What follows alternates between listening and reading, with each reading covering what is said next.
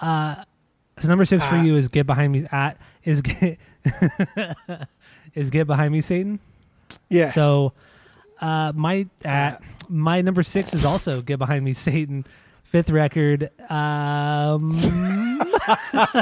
you tried to change it.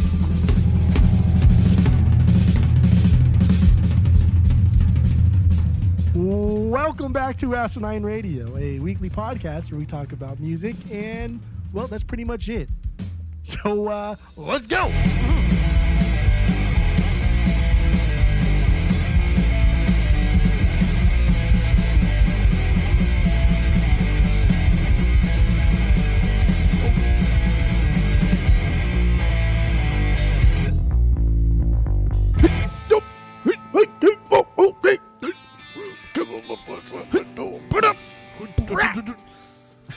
This is Asinine Radio.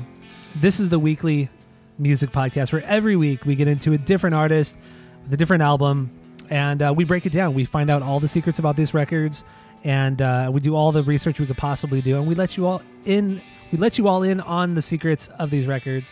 Uh, my name is Tyler, way out there, hundreds of miles away, way out there. Neither. It's Jeff. Go to Apple Podcasts, go rate, review, and subscribe to us on there. Give us five stars. Don't be an asshole like Bocephus and that other asshole who gave us one star. Uh, give us five. Just do it. Fucking do it. What else have you got to do with your life? You know, you're already listening to this pod. You're already wasting your life listening to this. So it's true. Just throw us a couple bones here. So do that, please. Uh, all of our social media is at Asinine Radio. So get into that. Talk to us. We have a Discord channel or a Discord server. If you want to join that, let us know. We'll give you the link. Uh, we also have a phone number you can call. Leave us a voicemail. Send us a text. We don't give a fuck. The phone number is five oh three, eight nine three, five three oh seven. And uh, that's all I got for the intro. The boring, boring intro. So mm. what, Jeff, are we doing uh, today? Uh, we are doing the White Stripes album, Icky Thump.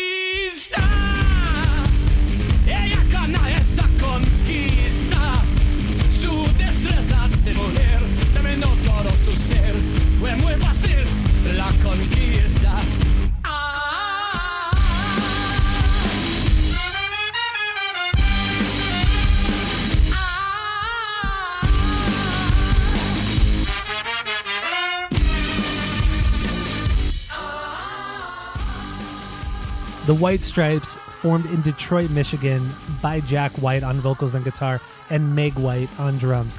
They have released six full-length records, one E P, thirteen live records, one compilation, and have sold well over five million copies worldwide. But the album we're doing today is Icky Thump. It is the band's sixth and final album. It was released June fifteenth, two thousand seven, and it features Jack White on vocals, guitar, mandolin, keyboards, synthesizers, and Meg White on drums and percussion. Now, Jeff, um, with all that being said, what are your what's your origin story with the White Stripes? What do you got? Go. I I'm pretty sure that Fell in Love with a Girl is my origin story with the White Stripes. I loved that video. That's a Lego video. Yeah. Oh yeah. yeah. It was a fucking cool video, and you know we were still young, not even in high school. No, we were in high school at that point. No, we were in high school. Yeah, yeah. Yeah.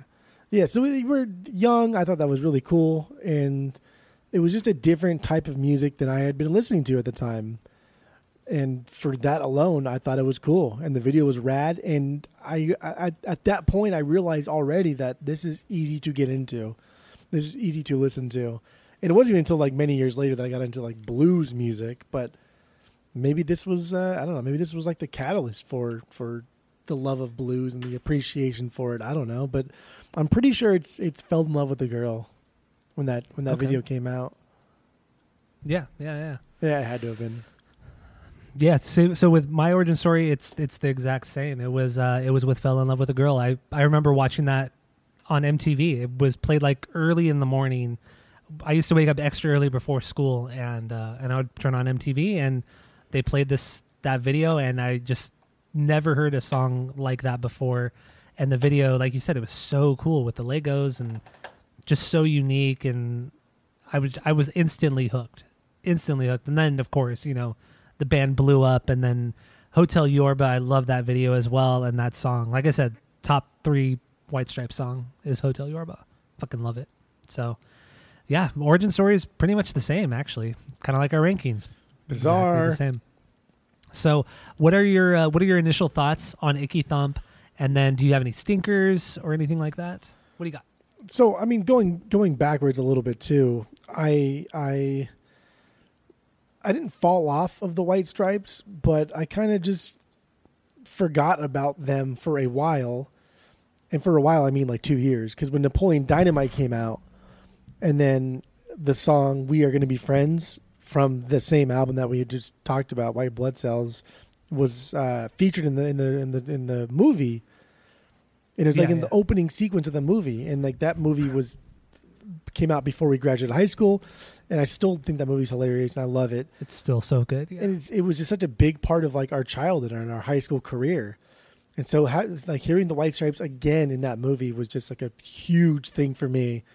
And then being so acoustic driven and like doing camp stuff and singing camp songs, we are gonna we are gonna be friends. Then again, became a camp staple after two thousand four or two thousand five, whenever the Napoleon Dynamite came out. I think it was two thousand five or four. I don't know.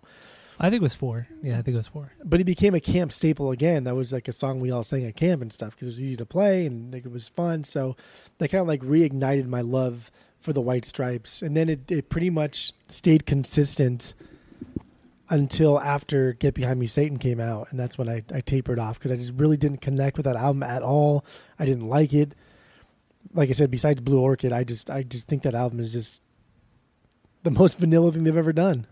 Yeah. Sad. Yeah, I'd agree with you on that. Um, right. But but first impressions on, on Icky Thump is is when it came out, I loved it. Fell off it for a very, very long time until a friend of the pod, Annie, was on, and we did this album, right? Mm-hmm. Yeah, yeah. yeah. She the only time she ever came on the pod. But even then, I was I, I was blown away by how great it was. But then I still fell off it again. And I, I know. And I don't know how. It just it happened twice. I think it's because I was just such I was such on a high from Elephant, and that the, like Elephant had always just been like my number one because it just took White Blood Cells and just made it better. But then listening to Elephant this week, I just like they did make it better, kind of. But in in in doing better, it became more processed, which is so mm. fucking bizarre to even say because of the way that they recorded it. It is not processed like at all, but. It kind of is more processed than White Blood Cells. And Icky Thump took kind of the rawness and grittiness of White Blood Cells and then just, I don't know, the approach of Elephant and put them together and just made something even better. Yeah. Yep. So, no, I, I don't have any, I, I don't have any stinkers on this. I do have two songs that I think are okay. One of them being okay. an almost banger, but I do have one for sure okay song. But um, Oh, no. Oh, no. Okay, well, well, we'll get into that. Um, I'll go through my, my initial thoughts, and then we'll get into the the the okay songs. So, Icky Thump, I I kind of stopped following them after White Blood Cells, and then uh, Blue Orchid came out. I remember I loved that song. I saw that video. That's how I was introduced to that song because that video was kind of popular on M T V, M T V two. So I watched that video a lot. I loved the song, but and then I remember listening to Get Behind Me Satan, and I just did not care for it. I just thought it was just so boring and dull. And uh, and then I heard Icky Thump. I heard the song Icky Thump, the title track, uh, when it was released as, as the first single. And I thought, wow, it just kind of like blew me. It like took what was really cool about Blue Orchid and just kind of made it even weirder and more high-pitched. And abra- it's, it's a very abrasive-sounding song.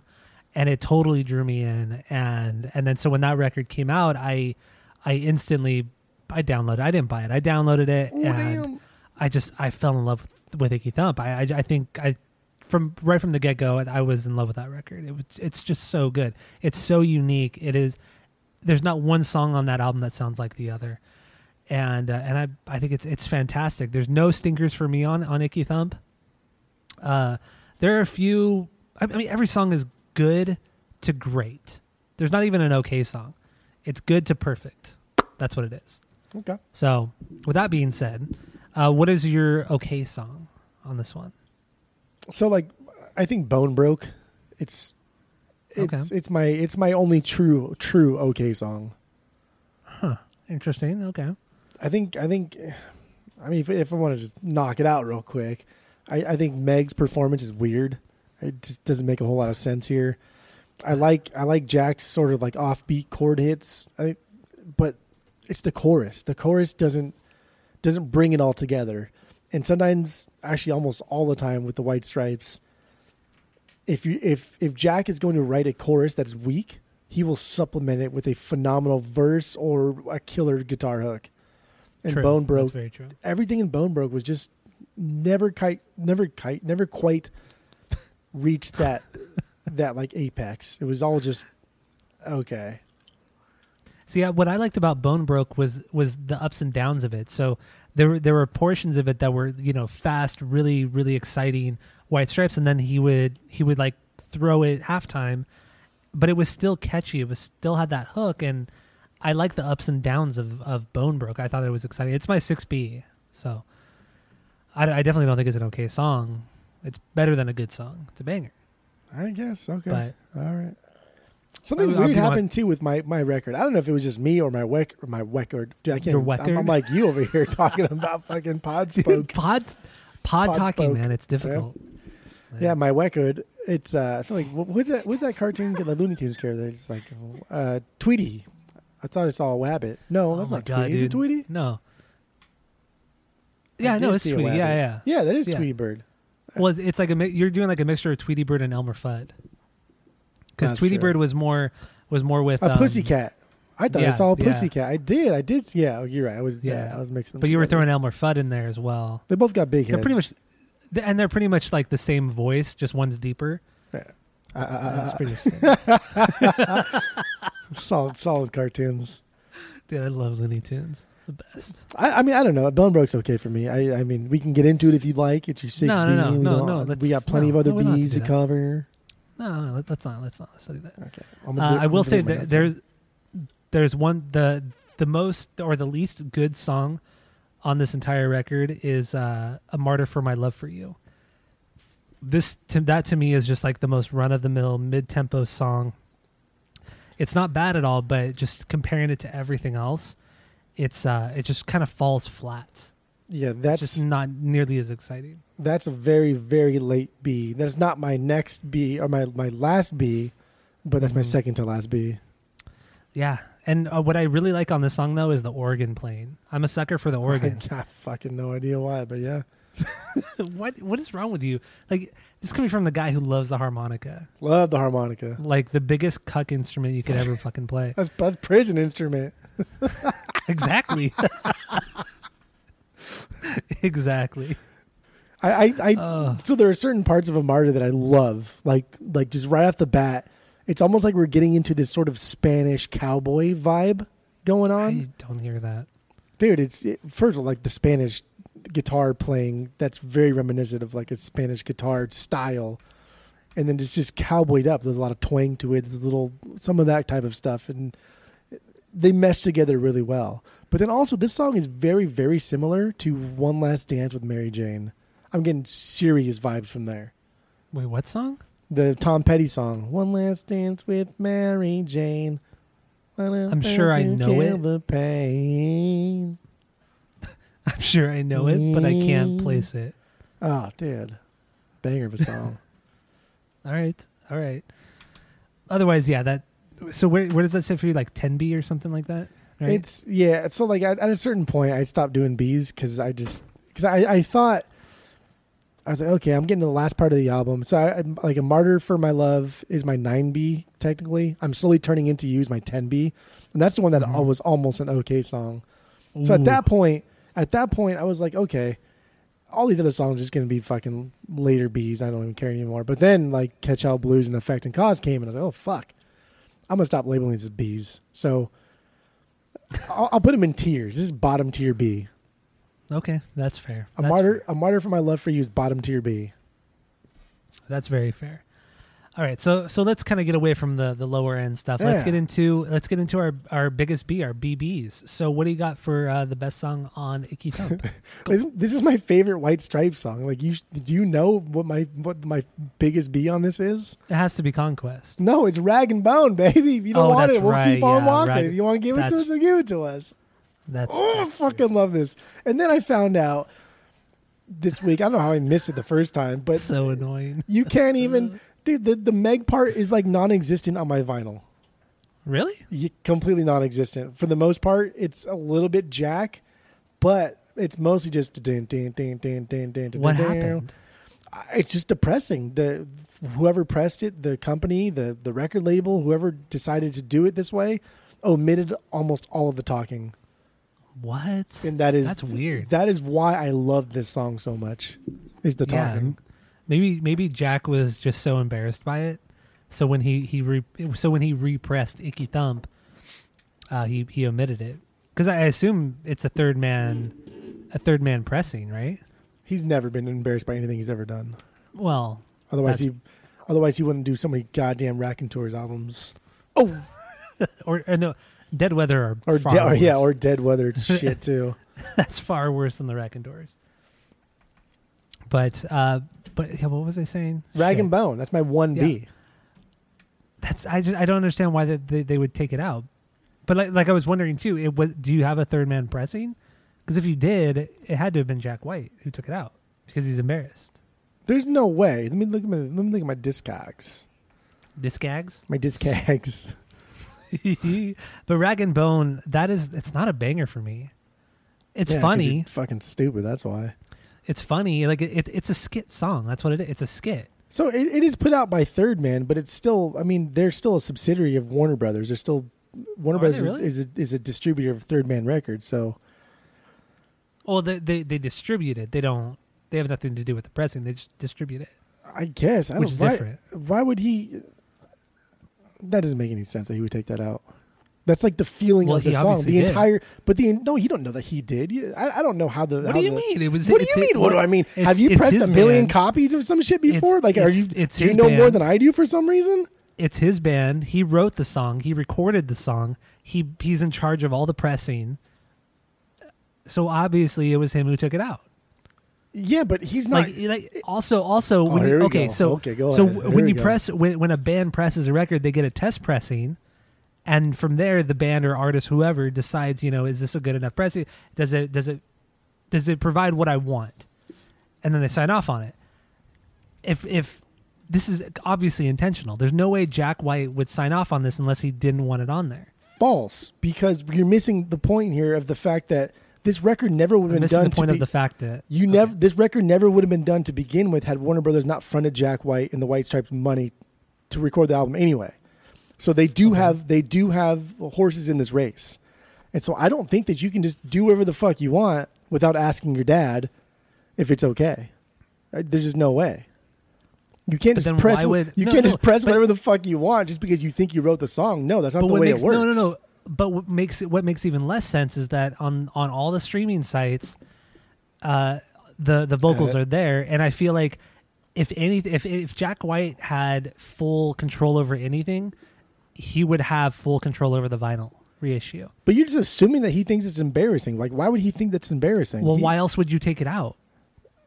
There's because no other maybe reason to take Meg it out. Didn't want it in there. The, the, for, like the embarrassing thing is what I, I he does a lot of yeah, things that Meg, are embarrassing. But also, That's, but also, Meg White. If anything, she has, it would be, it would be her asking no him song, to take it out. She has no songwriting credit. But it's not about she songwriting has, credits. Own it's any about master of it. No, the no pressing. Way. The pressing I have came out in two thousand seven, so it's okay. a two thousand seven pressing. The album came out in two thousand seven, Correct, so yes. there's there's no reason that they would release.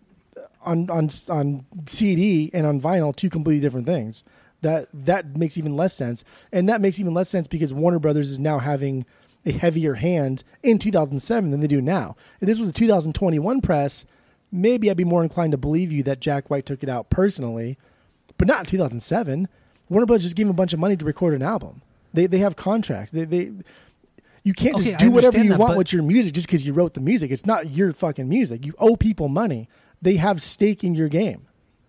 That no, you're right. So to, but I to feel- just say that Jack White took it out because he's embarrassed, no. Th- there's got to be more to it than that because that's that but doesn't make any sense. Then, no, what doesn't make sense, like I already said, is that why why everywhere but the vinyl, or you're pressing at least, why everywhere is it that the vocals are all there? It's just that vinyl pressing. So the the conclusion here would be that Jack White probably has more say on the vinyl pressing than anything else. He took it out intentionally because he probably doesn't like it. That has to be it. Nah, I don't think so. No, I don't think you're so. You're fucking nuts. You're fucking nuts. How? You're, you're fucking nuts. You're, you're not even listening to me. That's they, what it is. Dude, they pressed his record in two thousand seventeen, two thousand eighteen, two thousand fifteen, two thousand nine. There's been so many more pressings. It just it's so bizarre that just in the, the year that the album came out that they're that they're different. And maybe you're right. Maybe he does have more control over the vinyl pressings because at that time in two thousand seven, nobody wanted to fucking buy vinyl. But to say that he's embarrassed of it is just stupid because. Have you seen their videos, especially for this album? They're dumb. Oh, yeah. Have you seen dumb. What Jack White has done during this era and beyond? It's dumb. So to say that he's embarrassed of it, I, I don't mm, mm, I don't know about that. I'd be more inclined to think because the whole I don't, the whole reason the White Stripes broke up is because Meg didn't want to do it anymore. So I'd be more inclined to say that the reason it was taken out is because Meg didn't like her voice or didn't want to be on there, and it was just too much, and she didn't want to do it. She didn't want to listen to herself. And I, I would be more inclined to think that rather than Jack White was embarrassed because he's not embarrassed by anything, clearly. So I'm I'm kind of reading reading a little bit about it real quick. And so, I mean, a lot of, I mean, people obviously have noticed this. Um, but I think it's just, people are, some people are saying that the vinyl version uh, uses the guide vocal track for the song instead of the final vocal take. Um, and some think it was just like an accident. Yeah, that they used the wrong, the wrong. Exactly, it could just be an entire mistake, just because nobody cared about vinyl in two thousand seven the way they do now. So this just could be Warner Brothers just saying, "Yeah, put it out, put it out, put it out," and then everyone else is like, "Well, we should probably like double check it." No, fuck it, just put it out. Who cares? I don't give a shit. Like, so it says, it, yeah, it says everywhere that that the C D digital, uh, there's like a mono version of this record as well, and everything has Meg's voice on it, but. But yeah, the the vinyl version doesn't. But yeah, it does say it's probably because they used the a different vocal track. I, I also noticed mix. too, and I don't know if it's just me or if it's my record or like I wasn't drinking at all, like the multiple listens too when I was listening to this, so it can't be fucking me. But on some of the lows, on some of the songs when it's just hitting like the bass, before it drops back in, because there's a bass hit and then there's a little bit of silence and then it goes back into the music. As it goes back into the music, it kind of swells in. Like all the noise has been like sucked out of your ears on the bass hit and it's yeah. slowly being released back into your ears when the music starts Ooh, I like again. That. Well, that that was another thing I wanted to mention on this this record too. What I really noticed, you can hear a lot of hiss, a lot of just like background noise that normally okay, or not yeah. normally that would usually be taken out of of a mix because they want people want everything to be perfect. John Feldman. Um They want it to be, you know, squeaky clean and gross sounding. So there's no hiss. There's no, there's no just like imperfection. But th- this has all of that, and it. I don't know. May- maybe maybe that's me being pretentious, but I I, I like it. I, I like that. It, it gives it a flaw, and I, I, I enjoy that a lot. I like the weirdness of it. I mean, that's so. That's what they. That's what they do best. And when they're trying to do it, and, and it's, it's all deliberate. It's not like they're, they're it's unintentional. It's completely deliberate. And and well, yeah, especially that's the way you their record. Sound. That's but that's their sound from day one. Since their first mm-hmm. album came out, they have been they have prided themselves on sounding on sounding garage rock, but like literally being recorded in a garage, but not sounding like shit. Something that really no band has ever achieved that kind of mainstream success for sure. or even just like on record sounding that that bad, but also really polished and good. And the White Stripes yeah. have just have just fucking dominated that sound. They did. They did an amazing job. So let's play a little bit of Rag and Bone. Then we'll talk about the lyrics, and then I, I do want to talk about obviously some more songs, and then we could talk about the uh, kind of the production and, and how it was recorded. So here's a here's a little bit of the song. I don't even have anything queued up. This is fucking wonderful. I'm having a fucking blast. Everything is wonderful now. Okay, so here's a Rag and Bone from the White Stripes.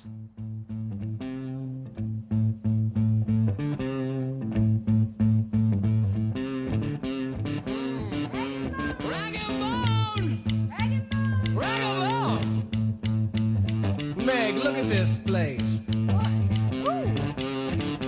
This place is like a mansion. It's like a mansion. Look at all this stuff. Look, I see something over there. Ooh. Man. Well, goddamn, it's selling Rag and Bone. Bring out your jacket, we'll give it a home. I'm broken, drop it on a telephone. I come on, I come on, I come on, come on and give it to me. Yeah.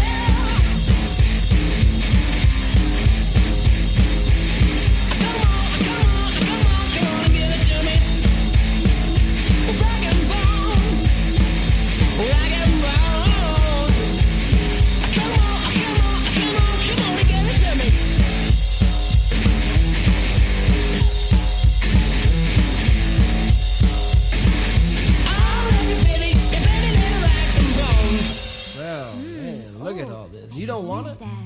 You sure you don't want it? Man, I can use it. Mm-hmm. Take it. It's just things that you don't want. I can use them. Meg can use them. We can do something with them. We'll make something out of them. Mm-hmm. Make some money out of them at least. Mm-hmm. It's fancy graphics. Hey, if you ain't gonna use it, just give it to us. We'll give it a home.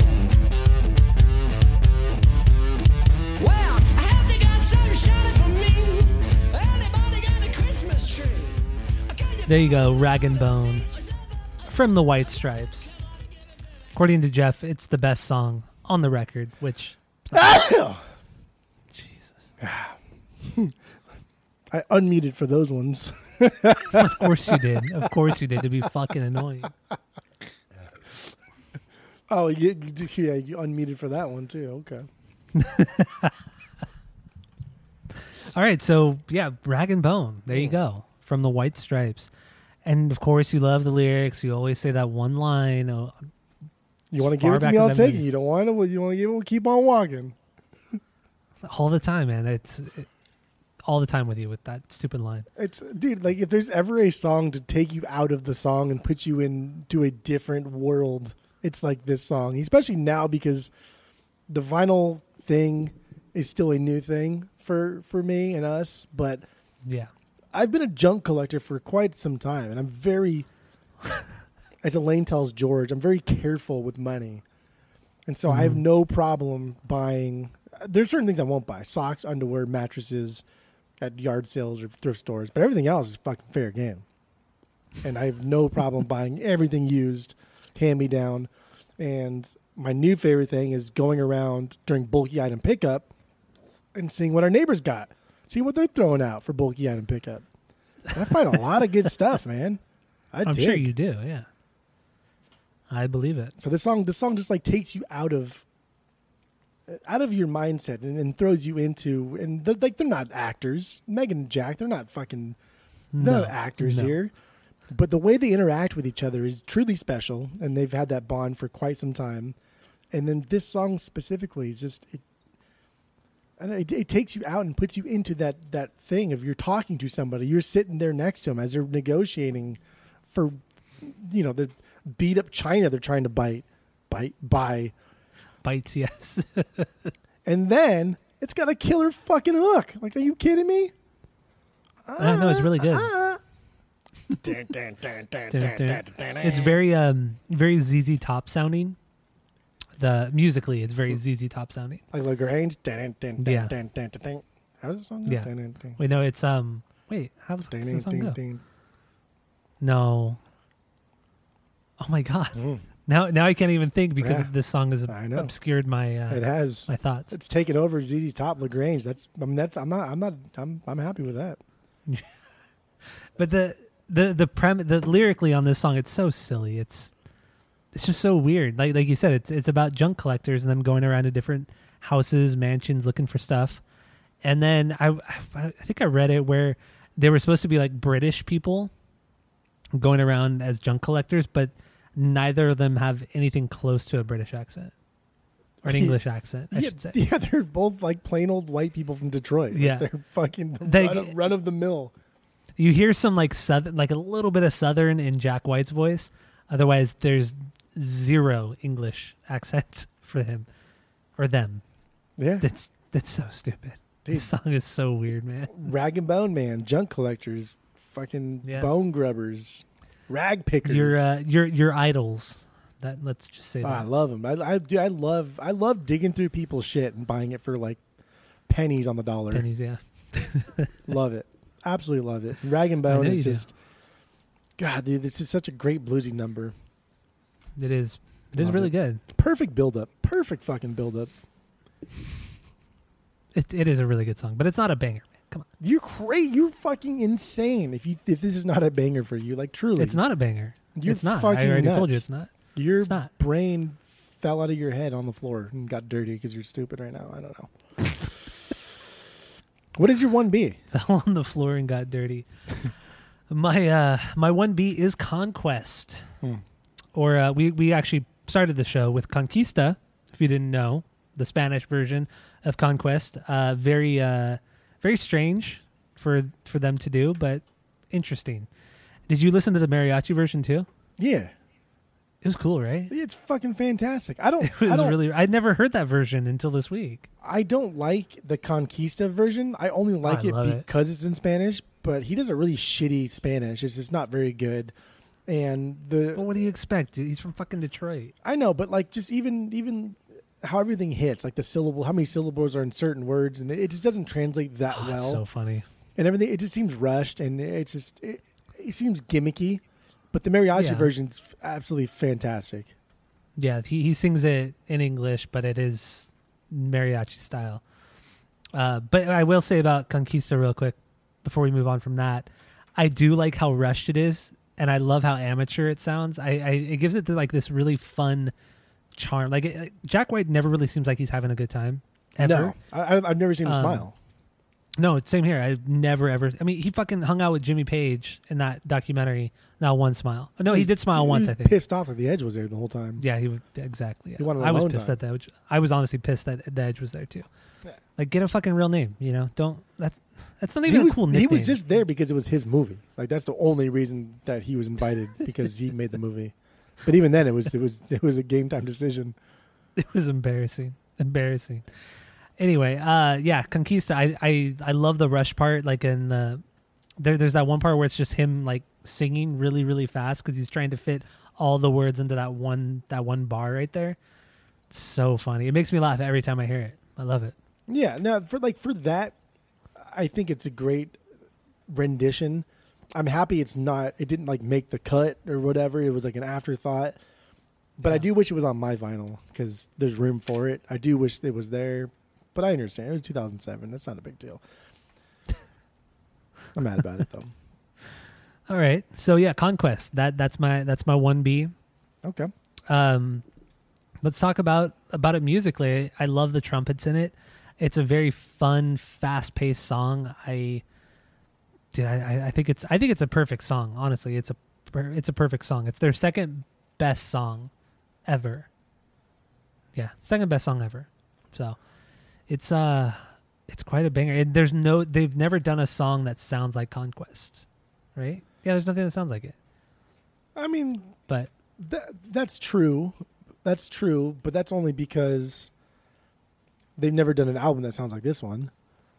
Yeah, there's that too. Yeah. And they've never done an album that sounds like uh, Get Behind Me Satan. That was bad. Yeah, true, true, true, true. But no, like Conquest is just... There's so many things about this that I think are so fucking weird. Like Conquest is my three B. And why are you... You're acting like you hate it. No, I. This is top tier. That's what banger. You're doing right now. This is.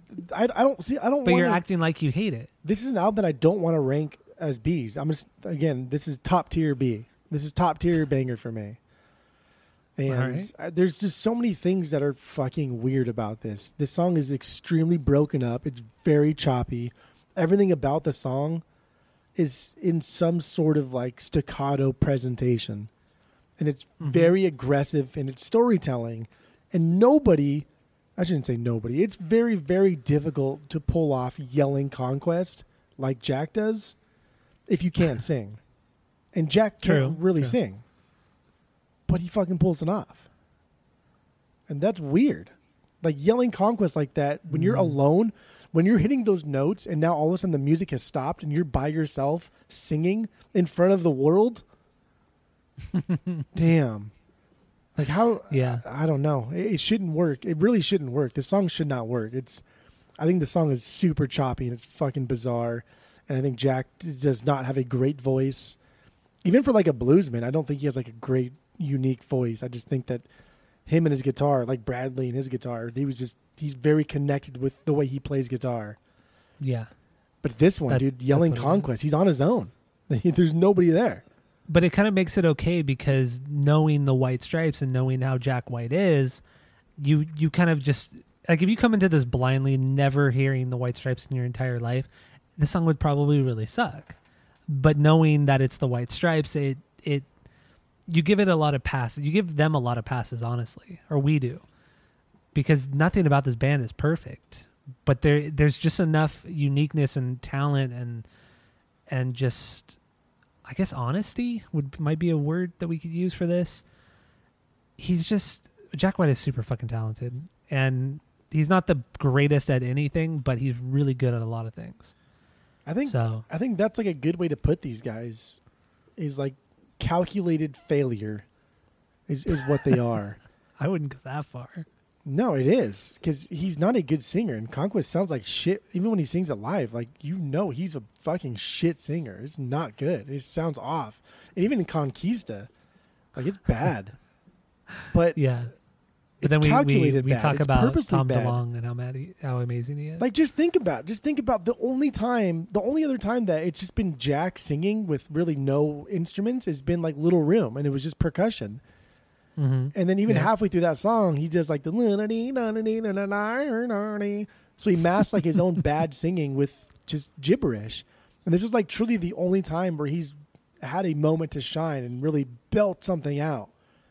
And not only does he kind of fail at it, but a calculated fail. But then they re-record it and he does it in Spanish and fucks it up even worse. Calculated failure. Like it's so, it's so ballsy. It's so good. It is. Charming almost. Yeah. And and I don't even, I don't like using that word for him because I don't think he's a charming person. But I think Conquista is one of those those rare examples where I could say that and feel good about saying that. It's almost like everybody finally realized that Jack White sucks as a singer and then he's like, "Oh, really? Well, check this out. It's even worse." let's let, let's double down on that. That's so cool. It is pretty rad. I, I love I love all three versions. I think all three versions are, are great. So yeah, Conquest lyrically on this one, uh, what I got at least, it, it it's about him being a womanizer, and then he finally meets his match, and then the roles are reversed. Like she's treating him how he once treated women, and because he's completely fallen head over heels for her, and he'll do whatever whatever she wants. And it's an interesting idea. You don't see that a lot, I guess, in uh, in emo music, pop punk music, or anything like that. It's more about woe is me, you know. It's not it's, like that. It's dude, this song is so bizarre because, yes, that's like exactly what it's about. It's about a guy who fucking bangs girls for the sole sake of conquering them and asserting mm-hmm. like some type of trophy, notch on the old belt type of thing. As a what you would say in, in Wedding Crashers. Yeah. I didn't wear a belt. But then at, at, I didn't the, wear a belt. At, at the end, he is finally conquered. And they, but, but even yeah. that, that's such like an antiquated thing to even speak of, right? Like you shouldn't be conquering relationships. And regardless if like the woman finally gets one over on the man, nobody should be conquering anybody in relationships. But yeah. the biggest takeaway is it's written by a woman. The song was originally oh, yeah, written that, by a rhythm, true. Corky Robbins. That's not Wait, even their fucking real names. Corky Robbins. No, no, but you, never oh, th- yeah, this was. Pod talking was hard for you for a moment. Was it? What yeah. did I say? What did I say? You you you mixed up your W's and R's, so it. Corky Robbins. Yeah. No, before you said that, it was like it was written by. You said I think you said it was like it was written by, and then you because you were because you were preparing for the for her name. So you kind of messed up with the W's and R's, oh. but that's fine. Oh, Christopher yeah. Robin. oh. Yeah, it was written by it was written by a woman, and I, I there's not much on her, but it's uh, it's interesting to see that not only was this written by a woman a long time ago, and so those roles are reversed, but as far as I could tell, this woman is in no way, shape, or form Hispanic. Spanish. No, I think she was anything. She was African American, right? No, her name was Margaret Bosworth. Yeah, that's, that doesn't have to be a white name. She's fucking white. So they, they was she white? Look at any Bosworth. I'm I'm trying to look her up real quick. I feel. Oh yeah, she is white. You're right. You're right. The, the only right? the only the only Bosworth I know is some is a is a what's that guy's name? Fucking he played Bosworth. played played football. White dude played football. Oh, I I don't know. The Boz, come on. You know the fucking Bosworth? I, don't I know. have no idea. No idea. That's the only Bosworth I know. He's a football player. Oh, Kate Bosworth. Come on, the surfer? Oh, yeah. Okay, okay, yeah. Surfer? She was an actress. She was in a surfing movie. Yeah. She surfed. What are you talking about? She she surfed. She learned how to surf for the movie. Oh, my God, dude. You're yeah, I don't know any Bosworth, African-American Bosworths. Get out of here. Bosworth's a white guy name. Or Corky Bosworth, the white girl name. Actually, yeah. I thought Corky Bosworth or Corky Robbins was a boy, because Corky seems like yeah. a, a Corky does name. seem like a, a guy. Yeah, absolutely. She died in nineteen sixty-seven. Wow. Yeah. How fa- how did he, how did Jack White even find this song? She. He, I mean, everything I've seen about him, he he's always into this like obscure stuff. Like she, I don't know. He, I mean, she has like nothing on, barely anything on Wikipedia, for what that's worth. That's weird. Brian Bosworth, my God. No, it took you long enough to look that up. Yeah, I fuck it was gonna bother me, dude. He's been in a ton of movies too. Brian Bosworth, the Boz. I don't know. I don't know. All right. Anyway, back to back to Conquest. Uh, we got anything else on this? Should we move on to your two B? No, yeah, I'm good. Yeah, you good? Mm-hmm. Okay, so what, what do you got for your two B? My two B. Mm-hmm. You probably hate this one. Oh God. But it's Little Cream Soda right before Rag and Bone. I think the one two punch. Boom, boom. It's good. Wait, why don't you think I would like this? I don't know, because it's it's like their first couple albums. It's stripped down, I don't know, kind of basic. Little Cream Sodas are two B. I know, that's what I just said. I know, it's also my two B. Oh. But it's Yeah, it's, this is this is a great song. It's it's it's got like their iconic easy listening first three album, the White Stripes type feel to it. It's heavy. It's riff heavy, it very heavy. And it's just like straightforward garage rock. It's got a little edge to it. And but it's, those, super it's polished. those high, those high pitched notes, guitar notes that really just kind of sets it apart. And oh my God, dude, that, that's, that's the best part of the song is it's how he, he, what's the word? Oh my God. When you're playing the guitar, what's the word when you're, I guess tapping, yeah, that like those little things. Yeah, yeah, that, that little thing. Like he does it like on the on the third and fourth, and oh, it's so good. The song is so good. I don't yeah. know why you thought I thought I would hate it. It doesn't make any because sense because it sounds like their first three albums, but way better. And you hate their first three albums. Way better. Way better. I, I, I mean, it's it's just more polished, but it's it's it's it. This That's is a definite. Better. This is a definite, deliberate throwback to their early days. I mean, I guess, yeah, a little bit, a little bit, a little bit. This is this is completely a throwback. But it, but it has, but it has enough of the, the flair of this record, like the weird flair of this record, and so it, it really sets it apart. But it's not. But it's not just the polished. It's, it's not. It's weird. The little nuance. It's the, there's some little nuances on this song that, that set it apart from anything they did on the first three records, the especially ol- the first two records. The only the only different the only like thing I would think maybe would be weird about this is. I think he's matching the guitar with the clavioline sound, the, the instrument. What is that? It's like a fucking, it's like a mini keyboard that just attaches into like a Vox amp. And oh, okay. When you play it, it sounds super dope, and I would really like to have one. Now I'm, I'm gonna look out for them now when I go to like rummage sales and when I'm a when cla- I'm rag and boning it. Cla- cla- it's Clavioline. Let's see, like Valvoline, but V V I O L I N E, and then C L A V I. Yeah. Okay. Clavioline. Clavioline. Oh, okay. I've seen these. Yeah, yeah, yeah. I know exactly what these are. There's like a thousand instruments that look just pretty much like a half-size keyboard, and they're called like a thousand different fucking names. But this one has a distinctive sound, and that's that's like the Icky Thump sound, like this in, in the song Icky Thump, which I haven't got into yet. But that's that's what that is. That's what that instrument is. It looks like they um, like this is a like this is one of those those instruments that they don't they've never really reproduced in modern times. Like you can only really get it. Like an original vintage one, from what it looks like. You know what I mean? Yeah, I'm, I'm sure like every keyboard now has a Clavioline setting on it and, and call it a day. But yeah. I think I think it's just cool that it looks like it hooks directly up into like an amp. And well, it looks yeah, it looks like it's connected to an actual speaker. That's what it looks like. But I'm sure you could plug it into fucking whatever, or mod it to whatever you want, so you can plug it into something else. Yeah, it looks cool. Sounds cool. Yeah, it does. It it definitely does, because it, it's more it's more higher pitched than than a normal keyboard, or definitely higher than an organ or anything like that. It's almost like like clown, like it's almost like vaudeville or clown sounding. It's, it's a, cool. Uh, it's, it's a cool tone. It's a weird, distinctive sound that you don't hear a lot, and it really shines in Icky Thump, and like that's that's why that track is so good, because it kind of dictates the rest of the album. Mm-hmm. But you don't. You just don't hear that instrument that often. You don't hear that sound, because it's like, what do you do with it? You can't do anything yeah. with it. Well, because it's something that could clearly get very annoying very fast. It's so aggressive. Like you can't do yeah. anything with it. But they made it's, an entire it album. It stands with it. out from everything. It stands out from everything. So that's probably why you never hear it, because it's uh, it can be very it could be very obnoxious in the wrong setting. But otherwise, yeah, no. Little Cream Soda is, dude, it is a true true banger. So. I'm going to play a little bit of it, and then we can get into the lyrics and then move on from there. Sound good? Okay. Okay, here we go. Little Cream Soda from the White Stripes.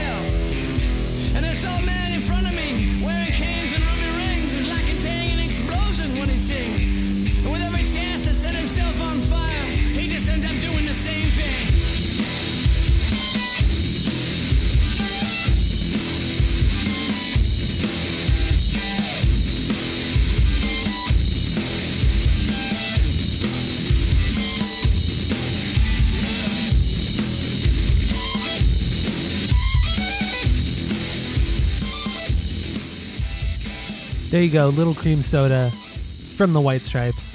Second best song on the record. Truly, truly a banger. Oh, man. I love it. I just his guitar tone, like we were talking about before, his guitar tone is so, just so nice. It's it's like perfect. It's so it, fucking good. It is good. perfect. He it has play, the perfect amount of warmth and just... He could play any style of music with that tone, and it would be fine. Yeah, absolutely. Like it, it doesn't have a ton of low end, but it's it's okay. Like it's it's it's twangy, just the right enough amount of twang and overdrive. I don't know, man, and fuzz. It's it's dude, his tone is one of the yeah, honestly, it's one of like the greatest tones in music. It, it's truly up there. I, I I totally agree. That's why there was a movie about it. It was put yeah. on by a, a guy who sucks at the guitar, but he doesn't suck. He's not. He shouldn't have been there. Yeah. But no, the, no. the whole tone aspect of it, the, the pursuit of tone, I guess if you wanted to say. Embarrassing documentary, yeah. If you don't know, but like when, when Jack White started playing guitar, he he bought like an like a plastic, literally a plastic guitar from I think it was Sears, if I'm not mistaken, for you know forty dollars when he was a kid, or his parents bought it for him when he was a kid, and he I think he recorded the entire first record or maybe first two records on that guitar. Montgomery the, Ward. Oh, Montgomery Ward. There you go. Close enough. That just sounds like an old person guitar, or department store that's probably not around now. Yeah, it's like it's like you know when you watch A Christmas Story, the movie. Yeah. And yes. It's like the the store they go in when they go uh, visit Santa. And, yep. And that's that's the fucking store, you know. Exactly. Gone. I think it was around when we were kids, right? I think Probably. It closed down in the nineties. I think it closed in the nineties. But yeah, no, it's it's uh, it's pretty wild. You know, the, he gets such a, a unique tone and records with like. You get these fucking bands who record with a fifty thousand dollar guitar. You know, look at fucking um, uh, from Kirk Hammett from Metallica. He's using Peter Green's old guitar. You know, that guitar goes for probably a hundred thousand dollars now, mm. and he records Metallica records with it. And the tones on those Metallica records aren't, you know, it, they're they're good, whatever. But fucking Jack White has a forty dollar guitar from Montgomery, plastic guitar from Montgomery Ward, and records two records with it. It's. I mean, it just it showed it's you wild. Like how truly like subjective not just music is, but also tone. And and there's a lot of instances where where bands will use like Peavey, for instance, like a lot of non-metal rock bands, a lot of country people will use Peavey Peavey amps and, and equipment because they have such a sharp, intense sound. And like my Peavey amp has a, an enormous amount of gain built into it, so I almost don't need any kind of effects, but mm-hmm. I don't play that type of music. I don't even like that type of music. I don't like aggressive metal stuff. So I think this like subjective, the subjectivity of tone itself is always fun to get into. And it's the, mm-hmm. it's the airline, the, the, the Montgomery Ward airline guitars, what Jack used, that red one with oh, the, okay. yeah, the white pick guard. One. Yeah. It yeah. was just this beat up piece of shit that he clearly modified and probably. Oh yeah. Put new pickups in. All kinds There's of shit, more sure. new stuff than there are original stuff in it at that point. yeah. Maybe even like the body had some work done to it. So, but like that's that's what he used, and that's that's why, or that's what people do when they start bands. They use whatever they can, and that's what gives the White Stripes their their authenticity. Is they are doing things that I could do, and speaking mm-hmm. from like a, a beginner musician, when you start a band, like oh shit, let's play Seven Nation Army because we can. Because he did it, yeah. and there's only fucking two of them. Like, we can do it too. And that's like, that's what really drives music is to have the younger generation think and believe that they can do it, that they can, they can accomplish something. Mm-hmm. Yeah. And that's, yeah, th- that's like, that's, that's what's missing now. There's not a whole lot of that. There's not a whole lot of inspiration for the younger generation to pick up a guitar. Why should they pick up a guitar when they can just look on TikTok? Like, why should they pick up anything when they can just get on a computer and do it?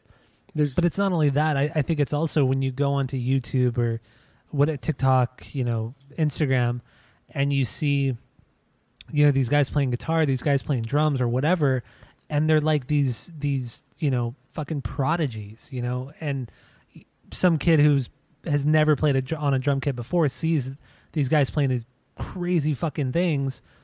He's gonna see that and, and then want to try to play that and then. Com- instantly be discouraged because that's like the young generation is all on YouTube. I mean, you have two kids and they're always on YouTube.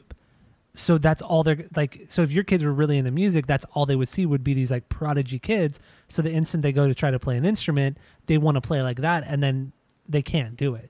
You just, you can't do it when these kids are that good. And I, I can't imagine how discouraged you must be. Yeah. Or as, as a kid, you know, you, I can't imagine that. And because, there's there's no backups. Yeah. There's no backups. I literally started playing guitar because of Eruption, the, the Van Halen song. That's yeah. what I wanted to do. That was that was the one minute long song that got me to start to want to play the guitar. Yeah. And then it became like a whole camp thing. And then I found out other music and folk music and, and playing the acoustic guitar. But Eruption was it. And I mean, it took me five minutes to realize that I would never do that. But that's fine because there's a middle ground. But now, yeah.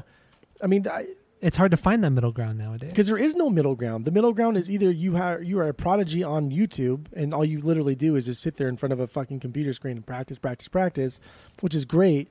Or the other hand is you have these massive people like Phoebe Bridgers or Billie Eilish who can play the guitar, but really all they're doing is just what like Neil Young did, you know, for still to this day. He does for fifty fucking mm-hmm. years. And so there's no middle ground. There's no... There's no cool, like, big punk band that's sweeping the nation. There's all these festivals, but they're always headlining by the older guard. Like, there's yeah, no new people coming up. Like, the Bomb Pops is really the old, and that's probably even, like, really regional because a lot of the to- a lot of the big festival tours that are going on in the Midwest and further east, like, they're not really, they're billed on them sometimes, but they're not billed high enough to really make an impact. Yeah. And so there's just no, I, I don't know, there, there's no one to look up to. Yeah, it's like, Cause, because the, the reason why I wanted to start play to play guitar was because of Green Day, because of Dookie. That that album changed everything for me, and that, that's what made me want to pick up a guitar. And but yeah, nowadays, like you said, it's like Green Day. When when Green Day blew up on, with Dookie, they, I mean, they were everywhere. Like everybody, every part of the country, everything. They were just everywhere. But I mean, it was different that back then because M T V dictated what was going to be popular and what wasn't on a national level. But yeah, nowadays it's, it's, it's, it's, it's way more difficult because there's so much access. There's just access to everything. And there's and not, it sucks. There's no like band of the people, even Green Day, Green Day, their, their, their songs resonated with us, with anyone plus or minus seven years, their, their, their lyrics held true. Whereas, mm-hmm. Like there's a lot of I don't know there's a lot of bands that are huge that don't like resonate with you, just angsty youth, other than just whining, just like whining for no fucking reason than just to whine. And Green Day yeah. whined. I mean, goddamn, like Dookie's is all about whining. No, yeah, it's all whining. But it's it's but presented it was, in a in a kind of like a fuck you attitude. Whereas, yeah, and it was also it was also presented in like I did this to myself. There's really nobody else to blame but me. I'm lazy. Like it's it's more self-deprecating, but nowadays I feel like a lot of lyrics are like, let's blame everybody else. Let's br- let's bl- blame. I mean, Green Day did it, did blame society and everything, but it was more it was more self-deprecating than anything else, and kind of understanding like you're like I'm kind of stupid, I'm kind of a piece of shit, blaming yourself and taking responsibility for your actions for what you're. Your lifestyle, you know, but I feel nowadays it's it's the opposite of that. It's let's blame everybody else, which, you know, there's some merit to that, but to base your an entire career on that, your entire life on that, it's it's annoying. Honestly, it's fucking annoying. It is it is annoying, and it's just it's sad to see that there's no there's no idols to look to look up to. And like I, I don't say idols be like everyone needs to be Van Halen or everyone needs to be Jimmy Page, but yeah, like there was a lot of really good guitarists that were from band like Billy Joel. Like Green is another really good example. Like Billy Joel is, is a fucking fantastic guitarist. Yeah, that yeah. I didn't even know about until Nimrod era of them, and like watching live videos and like holy fuck, like he can shred. So these no, are I know yeah th- these are like like rock gods in, in essence, but at that time they were still kind of up and coming, and a lot of this does have to do with M T V and. and how we consume media nowadays as opposed to in the nineties and two thousands. But I just, I don't think kids have anybody to look up to these days. Yeah. I think the, the one of the few bands like, you know, in, in the heavy music world, punk world, that band that, that younger bands that people kind of look up to would be, which I don't really care for is like Trivium.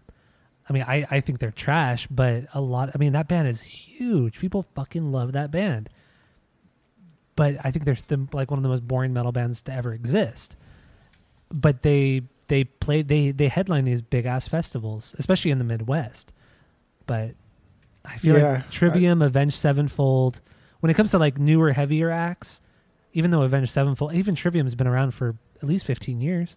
Avenged has been around for over twenty years now. Dude, Trivium's for sure been around. If not the nineties, then definitely early two thousands. Like I think it was like roughly two thousand three. Damn near twenty years.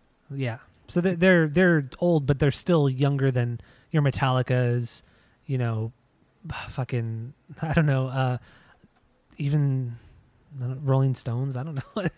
they, there's there there's just so many. There's so little new bands still kind of trying to make it big, I feel. Yeah. I mean, uh, we're, it's, fr- we're... it's frustrating. We just been into two thousands or twenty tens. Like every every decade kind of has like their thing. Mm-hmm. And then two thousand, twenty ten kind of had its thing. But two thousand ten to twenty twenty, we just barely got out of twenty twenty. So we, a couple more years until we can fully say, but like, what the fuck did we have? Like, what did two thousand ten and twenty twenty have? I mean, it was it was mostly electronic... electronic music, pop music, or hip hop music, or rap music. That's really what it. That's what dominated the the last decade. Was that stuff? And there was no. There were no real rock bands. And none of which, aside from people that have already been doing it prior to that, none of which, and this is clearly subjective. None of which is going to go down in history as being game changing, as being True. iconic enough to maybe to alter a generation. As much well, as we hate the Sex Pistols, that's what they did. Well, maybe as, like a guy like like Drake.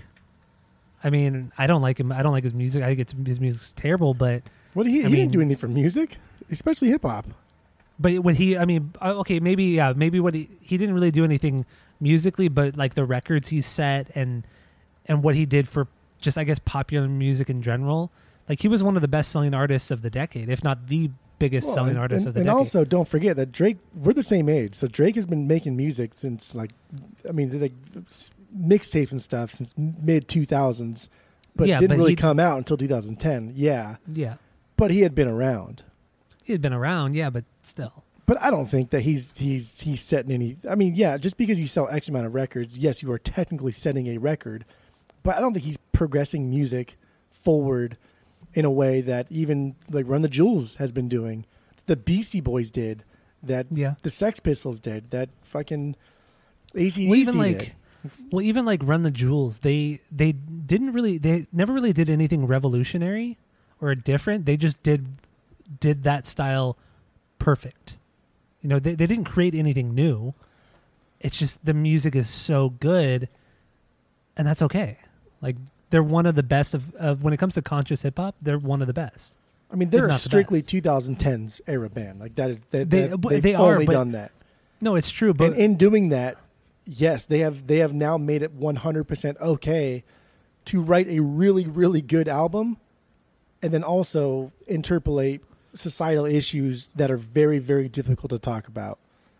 And it yeah, happens, but it's, but it's never... It's very, very rare where you get both of those things. True. And Run the Jewels did it four times. I know, right? Four times in seven years. Yeah. yeah. Pretty remarkable.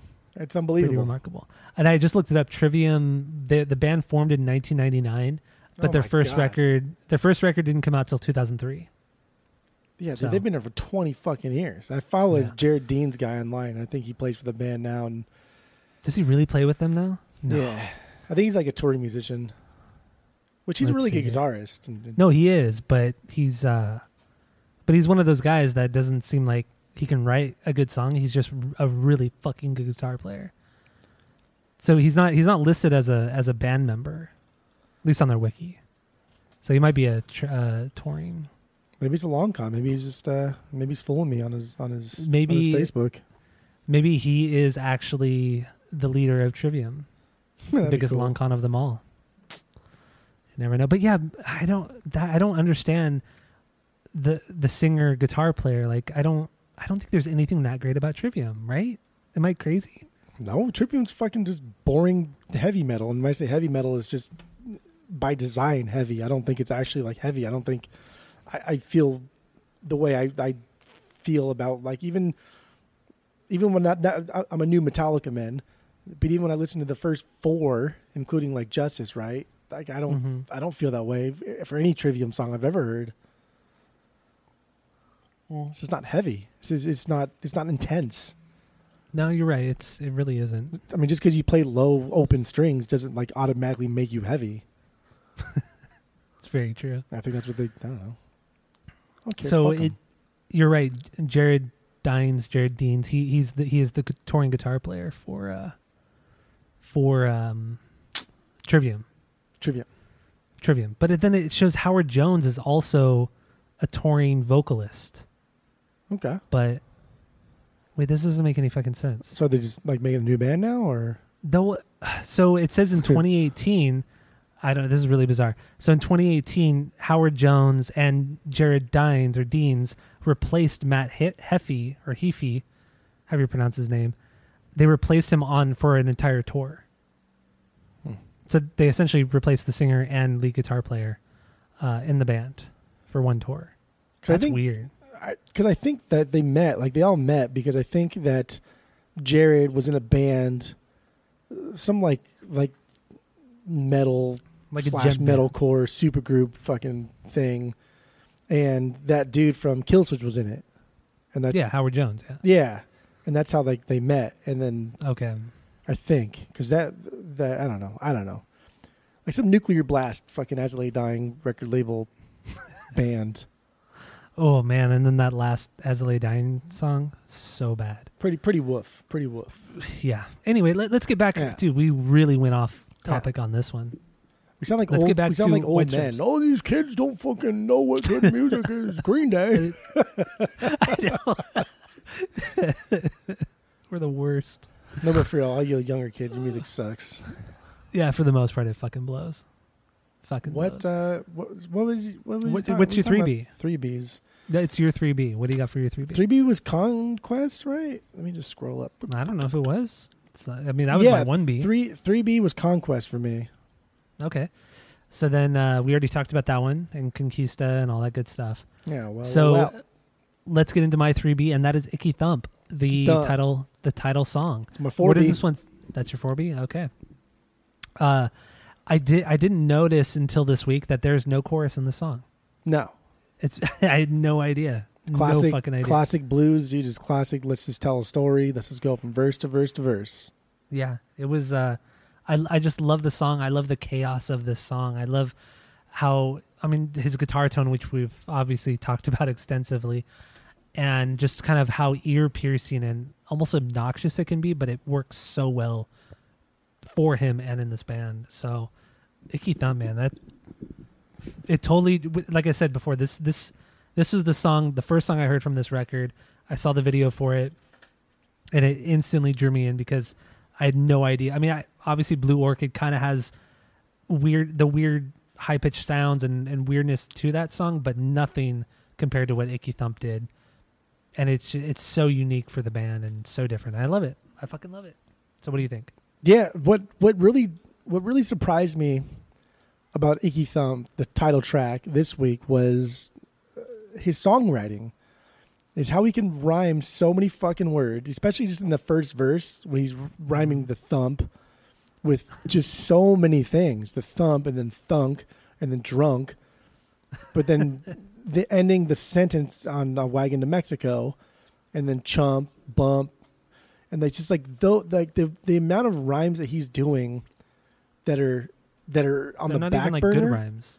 They're not even good rhymes though. But they're not the they're not in the foreground. They're ba- they're background rhymes. They're they're they're, mm-hmm. they're rhymes that he's doing just to get to another rhyme. But then like the rhymes where you think that you you're ending on each like sentence, if if you're trying to like follow along, he doesn't rhyme those. He he like purposely omits having like a good rhyme, like Mexico, radio. And then Espanol, microphone. Like, those are the full rhymes that should be hitting the hardest. And they hit. The way he sings them, they hit. Mm-hmm. But, like, re- really, really gets me are, like, the thump rhymes. And, like, those those secondary rhymes, just in the first verse we're talking here, there's, like, ten of yeah. them.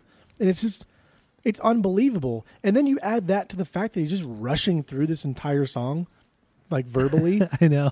It's like, I don't know what the fuck he says half the time. I didn't it's know what he said like, until this week. It's almost like he's like a beat poet in this song. That that's how he's delivering it, like a beat poet. It it's just like just one thing after the other. No real, not a lot of pauses except between the verses. It's it's that, that stream of consciousness thing. Yeah. Bob Dylan did it a lot, but it's that that's what it oh. is. It's, it's good Jack stuff. Jack White did it better. Yeah. It is really good stuff. It is. Uh, should we play a bit of it and then get more into the music and lyrics? What do you think? Yeah. Yeah, of course. Here we go. This is Asinine Radio, the greatest pod in the world. So here's uh, here's Icky Thump, the title track from the White Stripes.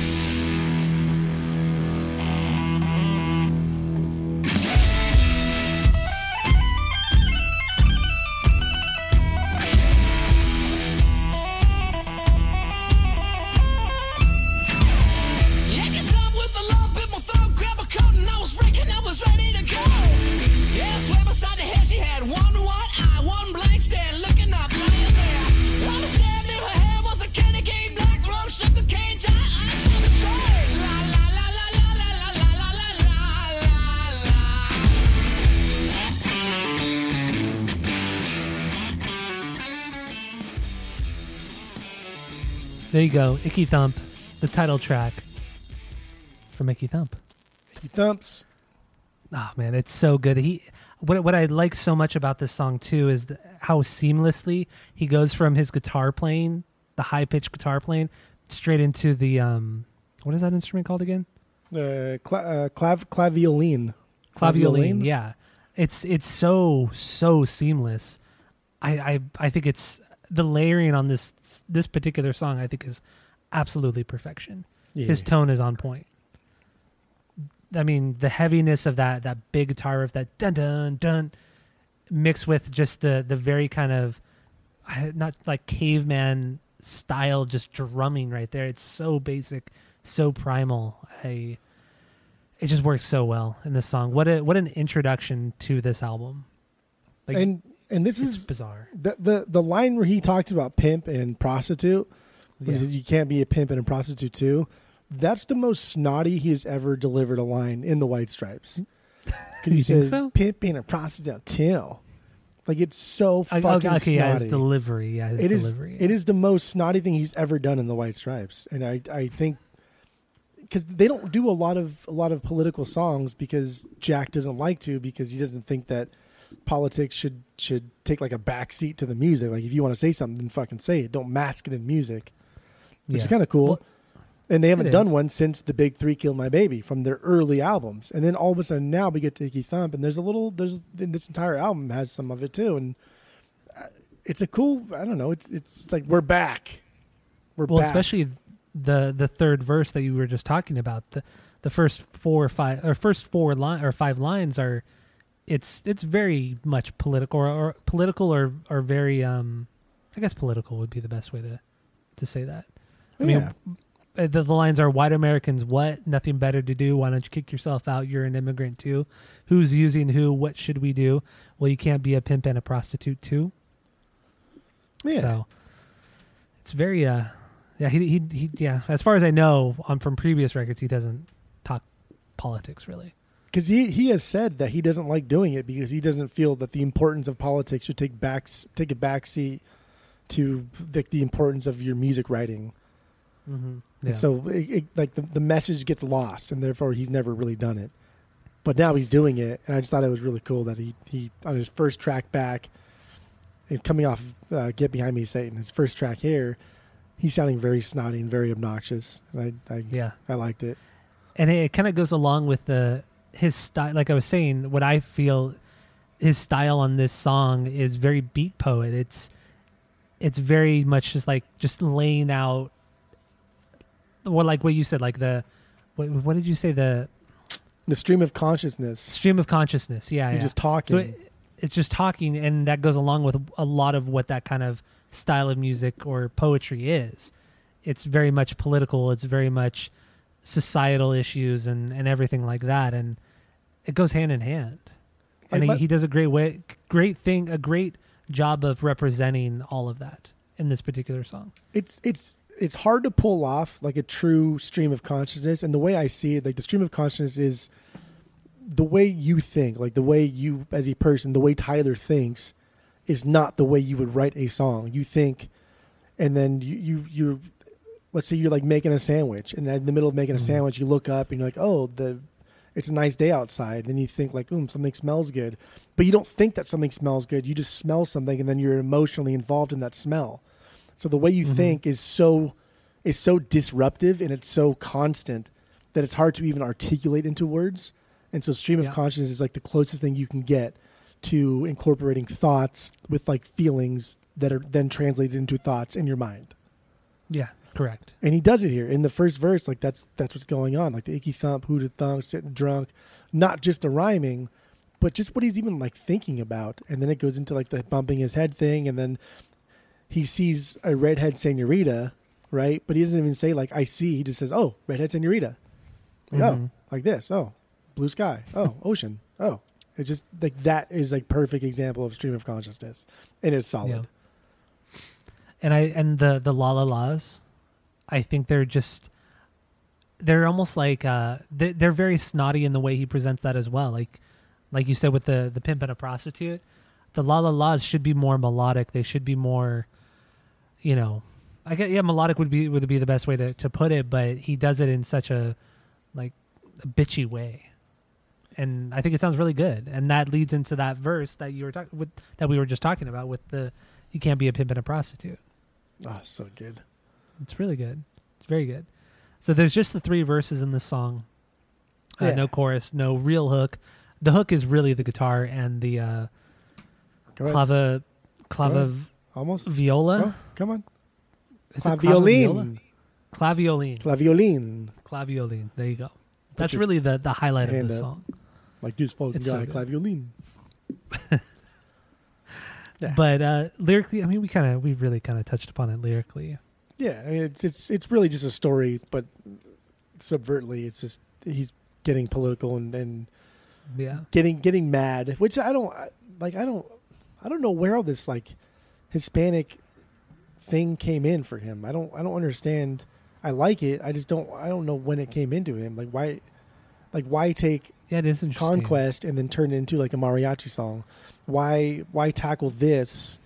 Especially like in two thousand seven. I mean. We were still kind of on the coattails of the Patriot Act and stuff, and we weren't we weren't hating like Mexicans the way we do like now. Yeah, it's just why, like, it's, why, it's weird. What happened? And I wonder what yeah, happened. What was going? Uh, because if you look at like the, even the cover, the cover also there's there's a style, but I can't remember the name of the style right now. It's just like a like a mariachi Dia de los Muertos yeah. thing. It's like you can tell what what they're trying to go for, but then yeah. overall it's it's kind of like a. like a Western, like a cowboy Western thing. Because on my vinyl, it has like a sticker that's the same size as a deck of cards, like a bicycle deck of cards, and it wrapped mm-hmm. over the, the the vinyl, so you couldn't pull the vinyl out. And so the first time you pull the vinyl out, you had to cut the, the sticker in half to pull the vinyl out. And so there's a lot of black and whites and obviously reds. They've always loved red. And so there's mm-hmm. just, there's, I don't know, there's, there's, there's a simplicity to their image, and but like a, there's also a very heavy like Western influence in this. And then when I say Western, I mean like straight up spaghetti Western blues stuff. Yeah. Cowboy and stuff. Then, did you see the, um, the, so I guess they, they kind of released it on, on a U S B flash drive. And did you see the, how they, they, they were decorated with, on one side with Jack and the other side with Meg, but it was, they're like, um, I guess cartoon versions. I guess that's the best way to describe it. But it's still in the same the same theme and style of the actual artwork. Yeah, So yeah, there, there's so all of the. I, I guess it's called Pearlies or something like that. Pearlies? Yeah. But then, so I, I didn't, I didn't really. Pearls so, and Pearlies. So I didn't, re- I didn't look into this. I was actually just saw the na- that name right now, the Pearlies.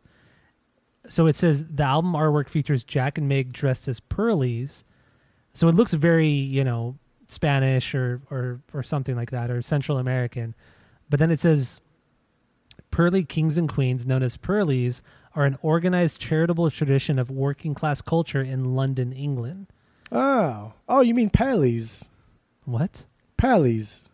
That's what you call them in London. Pearlies. Is that what you call them? I don't know. I thought I, I thought for I sure thought there was, was like, it was something to do with like a Spanish culture. That's what I thought too. Well, yeah, I mean, like, that, like, like it makes sense because Rag and Bone, like that stems from like a British thing of of a, a picker, like a, a junk a junk trader, someone who does that. Yeah. So it says that the practice of wearing these clothes, which are mother of pearl, they use a lot of mother of pearl buttons. Um, it's related to some to uh, market traders in England. Like a lot of market traders would wear the this style of clothing, so I guess Ooh. that that does that goes in theme with with Rag and Bone, I guess. See, I really thought this was but like it, more of a Spanish thing. Yeah, but it doesn't go in theme with Icky Thump. No, it doesn't at all. Except for the, the title of Icky Thump is is like a uh, that's a British thing or yeah, an English thing, thing too. Yeah, but the story wow. of Icky Thump, the video of Icky Thump, that's weird. I mean, maybe yeah, just like another weird. example of, of them blending a lot of their their, their likes, right? I mean, because a lot of their sounds are, are blending together blues and whatever they're into, and maybe this is them attempting to blend in like Spanish culture with English culture. I don't know. Yeah, it might be. I'm trying to see if the, the, the Pearlies or however you pronounce it. Pearlies. That's how they pronounce in England. I've, I've been there. I, I lived in Tottenham oh, yeah? for like six years. Tottenham Hotspurs. Yeah, I picked up an accent, a Cockney accent. uh, that's not even Tottenham. Yeah, Is, isn't no, Cockney I, I like Liverpool? No, I thought that was yeah, that, yeah, yeah. It's like the Liverpool mate. Oh God, reach out to us, Skip. We we, we forget sometimes. We're not from there. We're we're, we're drowning. We are. We, we need your help. We need your help. Anyway. Uh, I was going to say, too, uh, regarding kind of the background of the record. So we, we had talked about earlier how he had recorded these record or some of the early records on an eight-track analog tape. But on this one, he decided to make it a little bit easier and recorded on a sixteen-track yeah. analog tape, yeah. which is still difficult. He doubled but, his efforts. Yeah. no. But it's still impressive. I mean, to get this much, this much layering and sound and tone, and he he did a fucking fantastic job. I think this is the best sounding record, not just like songwriting wise, but just uh, sonically. I think this is the best sounding record they ever did. Through, I mean, that Jack White did ever, even as a solo artist, Raconteurs, Dead Weather, everything. This is the best thing he's ever put out in I, every way. It's it's hard. It's I mean, it's hard to disagree. I think this record sounds absolutely fantastic, and and. Everything about it is just perfectly, perfectly placed in its loudness and its like representation on where it should be in the mix. Everything mm-hmm. just sounds yeah. perfect. It does. It really, really does. So Icky Thump was my, my number three. Uh, your number four was Conquest, right? Uh, Icky Thump was my number four. Number three was Conquest. I- Icky Thump's number four. Oh, okay, okay, okay, okay. So should we should we do more or should we kind of wrap it up? What do you think?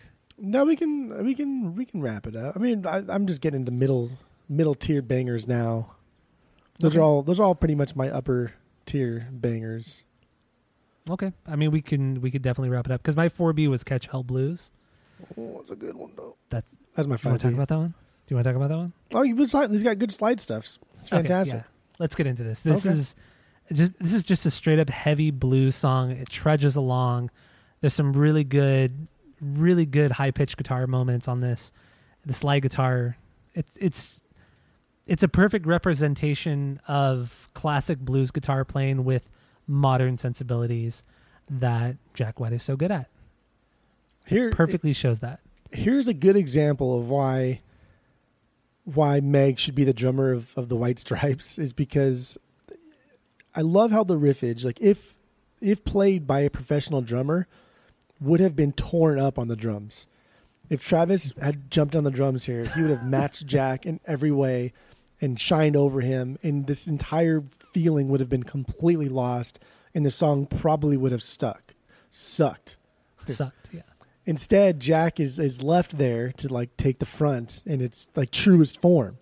And he's not even mm-hmm. that flashy. It's it's not that flashy. It's not that crazy. It just it just adds to like their iconic stripped down approach. Meg's drumming is just so fucking basic. But because we've been conditioned to, especially in like prog music, like my God, his riffage, any prog drummer would just jump all over it and not shut the fuck up. Yeah. It'd be so annoying. And it's just, it's so refreshing to just stop, stop mm-hmm. playing. And my, dude, let the like, music breathe, honestly. It, fantastic riffs though. His high squeal solo tone.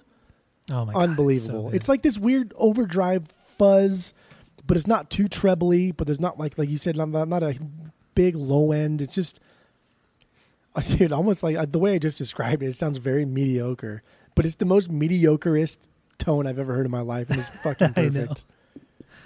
But that that's the craziest thing, because there, people are always kind of looking for that low end, especially in heavy music. They Everybody thinks low end is the way to go when it comes to heavy music, but Fake look heavy. how heavy, yeah, it, it's, fa- that's, that's, you're right. And look at Little, Little Cream Soda. There's very little low end in that, but the dynamics in that song are just, it, it opens up so much more to the sound. Like so much more can get through to the listener when you reduce so much of that low end. And uh, dude, the dynamics on this record are just fucking amazing. But also, I mean, obviously there's only two people in the band and there's, you know, so little going on, but still, oh, it's so good. Yeah. So good. So let's play a little bit of Catch Hell Blues, talk about it a bit more, get into the lyrics, and then we'll wrap it up. All right. Sound good? All right, so here's uh, Catch Hell Blues from the White Stripes.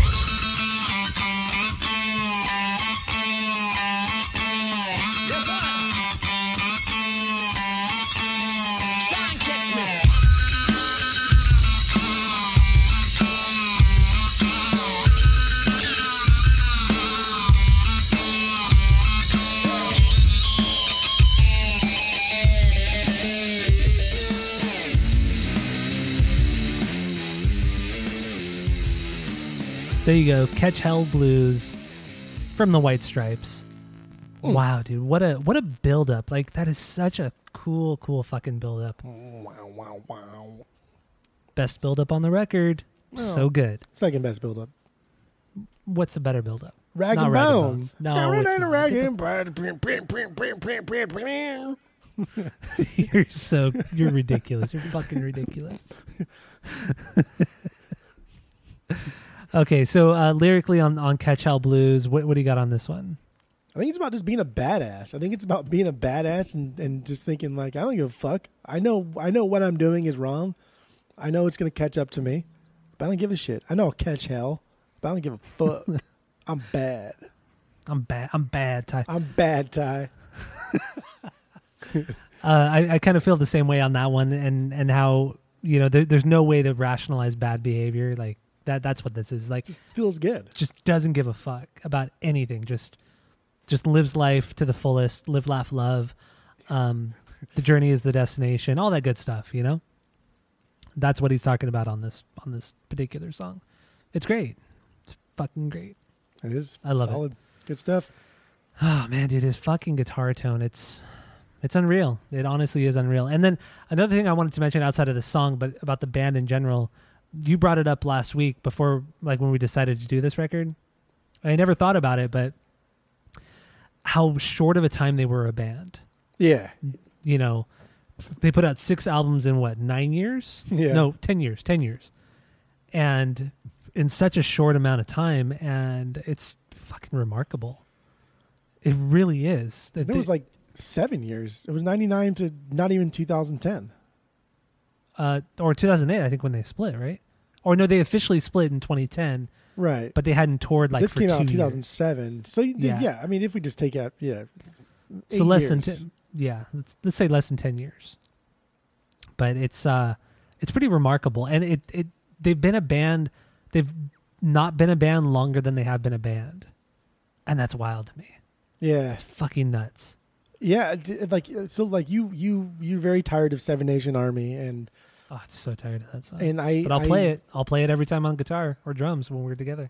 I, dude, I still like it, and I, I think it's because I've now just, I don't associate that with being a White Stripes song. I, it's strictly a soccer anthem that people sing at stadiums, and so, given that, I think it's a really cool song, and it's it's crazy that. Like Elephant came out when we were in high school, and mm-hmm. yeah, like that's how big it is. But I mean, that's not his riff. That's that's a, just a, a riff, a known mm-hmm. riff that's been around for generations. But, but he just, like popularized it for the modern. Yeah, dude, two thousand three, man. Like we're, we're almost on twenty fucking years since Seven Nation Army came out. That's wild. And like even like even Nick and Kaylee know the song. Like, oh yeah, I know this song. Yeah, it's iconic. It's an iconic song. It's fucking played everywhere. It's that's insanity. That's Lynn sanity.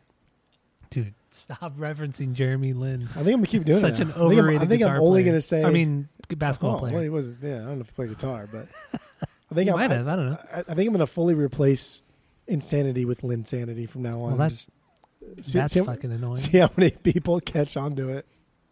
I mean, I will hear you say it every time, and it's gonna be so annoying. So there's that. But it's not on the no-no okay, list. So uh, I'm going to add it to the no-no list. Cannot. That means we can't talk about it. No. I'm going to add it to the no-no list. You can. Anyway, um, well, I can because I can do whatever I then want. Then I'll erase it. Well, I'll keep adding it back. I'll so, keep erasing it. That's fine. I'll keep adding it back. And I'll keep erasing it. And like I said, I will keep adding it back. And then like back. I just told you, I will keep erasing it. And I will say once again, I will keep adding it back. And I will say for the final time, I will keep erasing it. And I can right, keep saying this up. Over and over again.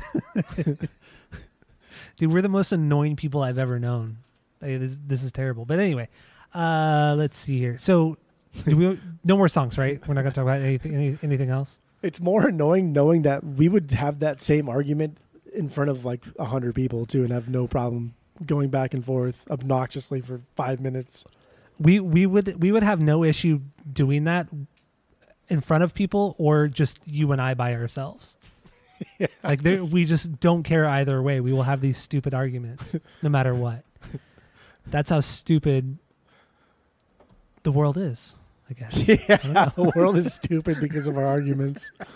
Cause and effect, we had, baby. We had we had so much we had so much stupidity to this world. Yes. So just, you know, me, you, Ryan, and Mike. Just You're the four of us right welcome, there. World. Anyway, uh, okay, so that that's kind of uh, it for the for the songs at, and uh, so let's give our final uh, thoughts at on Icky Thump at, and give our rating with our world famous three point rating system, where three is a perfect album, two is a good album you're going to continue to listen to, one is a bad album but give it a shot, and zero is uh, just the worst thing you've ever heard in your life. It's a trash fire. So what do you got, Jeff? Go. So I really, I really like the White Stripes. I go back and listen to White Blood Cells and Elephant in their entirety numerous times over the course of a year, at least mm-hmm. probably once a month. I really, really dig those albums, and uh, I've. I'm glad I, I don't remember the, our bottom three albums, because going back this week, I, I didn't care anyway. But they, they've always just been a band that, that I've really I've really respected, because I've always liked how basic they were, but also kind of just how unique and, and how experimental they were in their own sound. They created their own little world and then became experimental in their own little world. And it's just... it's so unique, and it's, honestly, like I cannot think of another band that sounds and pulls off anything that the White Stripes has done, have done, had done, mm-hmm. had done, has, have has done, wait, have has, done. You could say have has done? Or have. I think. I you could say I think has done might be the, the right one. Anything they ever did. Okay. Okay. There you go. no, I okay. I thought for sure Icky Thump would come in third. I thought for sure Elephant would be number one, because it, it's just, it's always been my fave. Mm-hmm. But um, you messed up again. I bought on the vinyls because it was cheap, and it's, I, I'll buy pretty much anything White Stripes on the m- vinyls if it's cheap. How much did you pay for it? It ended up being like sixteen bucks. Oh, that's that is cheap. That yeah. is cheap. And it was like a Hopefully last last minute thing too. I don't know why it was. It was the last thing I bought, because I bought Journey to the Center of the Mind of the World. And then at the same time, I bought your Star Wars one. I bought those yeah. together and got a little discount on it. But I left the White Stripes here. I, I left Icky Thump there till the very end of the show. And as mm-hmm. he was packing up and leaving, I was like, "Hey, do you saw that White Stripes?" He's like, "Yeah." I was like, "How much was it?" And he's like, "Just give me like sixteen bucks." Like, oh, okay. Fucking guy, dude. Yeah. You're so annoying. You're the fucking most annoying person I've ever known when it comes to record buying. It's so annoying. Ah. What are you t- you're sitting on fucking a gold mine already. Okay, one thing. One. I got one. I had good luck once, just it was once. Good luck though. It was very good luck, but it was just once.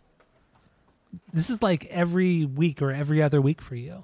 Well, yeah, I know. You get a lot no. of good deals too. I'm always, I'm always on the, I'm always on the lookout. I'm always. I on am the lookout. too. I'm always on the lookout too. But like I, I got my many eyes, times I, a day. I got my eyes peeled for not just me. You know, so it's not like just like I'm getting good deals. I just make sure that well, I, I get what I want first, and then you get your second. And that makes sense. No, I yeah. understand that. It totally makes sense. But you have way more opportunities than I do. That's what I'm getting at. Yeah. You know, like, like I said, you, you can find a Led, Led Zeppelin two in Arizona for ten dollars, but when over here, this the guy's going to be charging two thousand dollars. So... You know, literally, we talked about that right before we recorded the pod. That, Some guy was trying to sell it. That guy, that guy's never going to sell that. That's, that's but that's the kind of shit I have to deal with here in California. That is, no, are that's, people that like that? You don't have to deal with people like that. I do.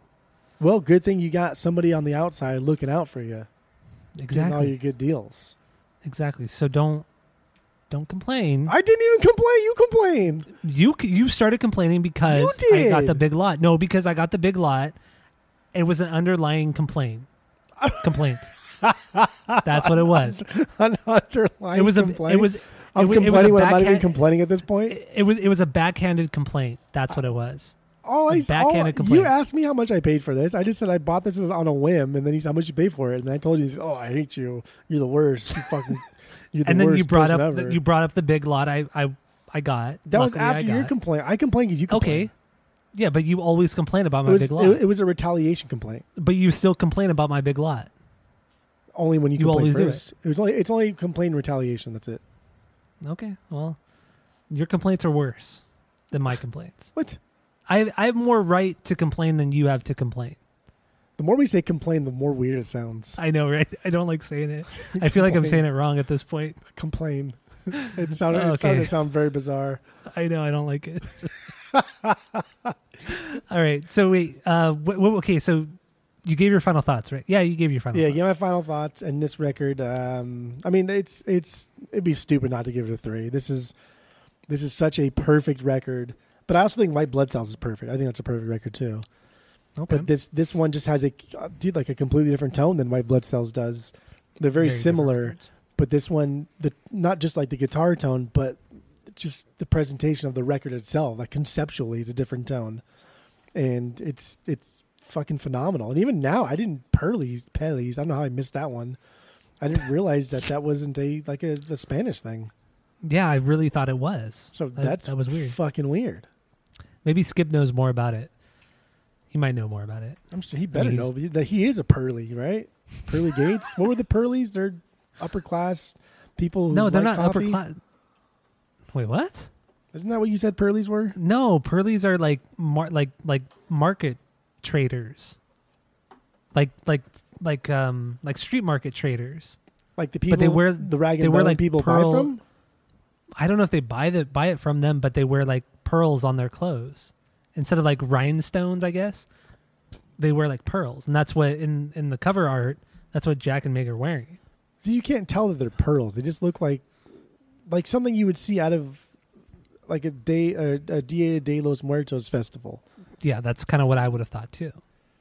But but who I, knows? I don't know. Okay, I'm not from um, Tottenham Hotspur, so I don't know.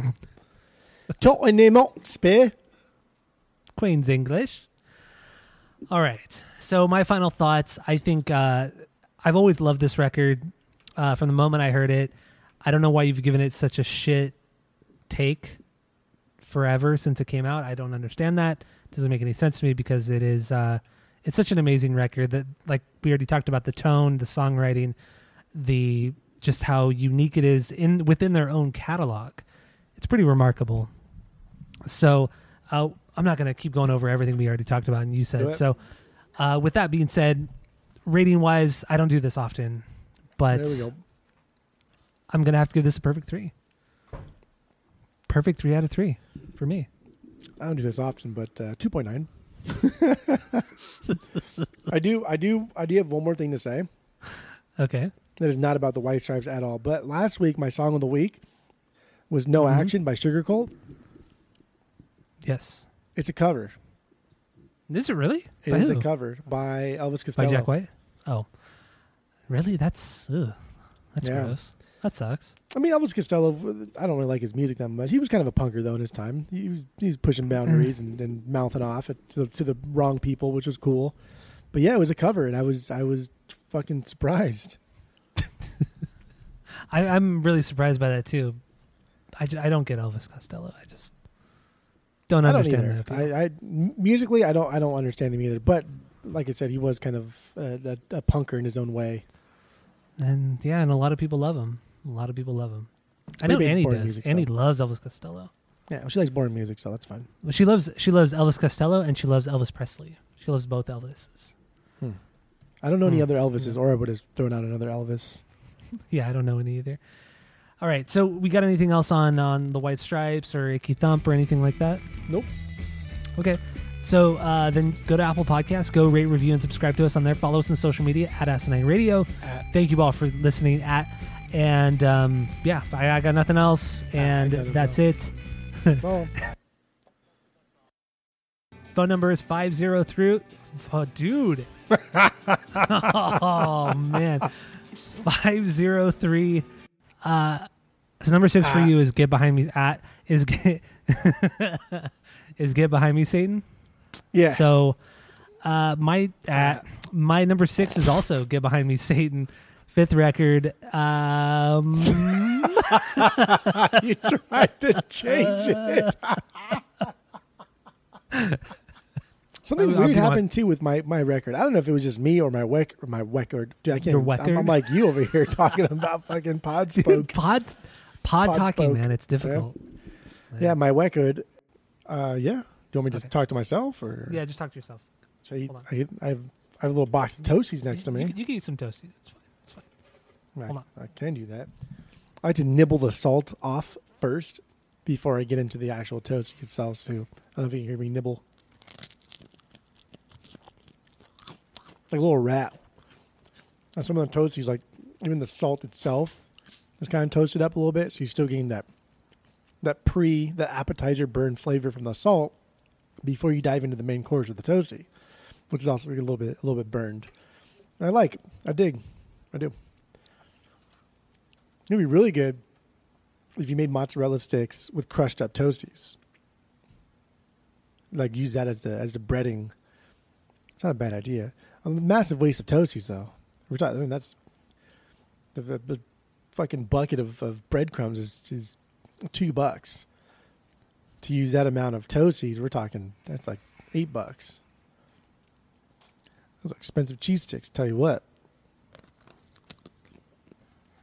When we get to the bottom of the Toasties, there's basically just like a half, half tablespoon of just pure salt. Still going, huh?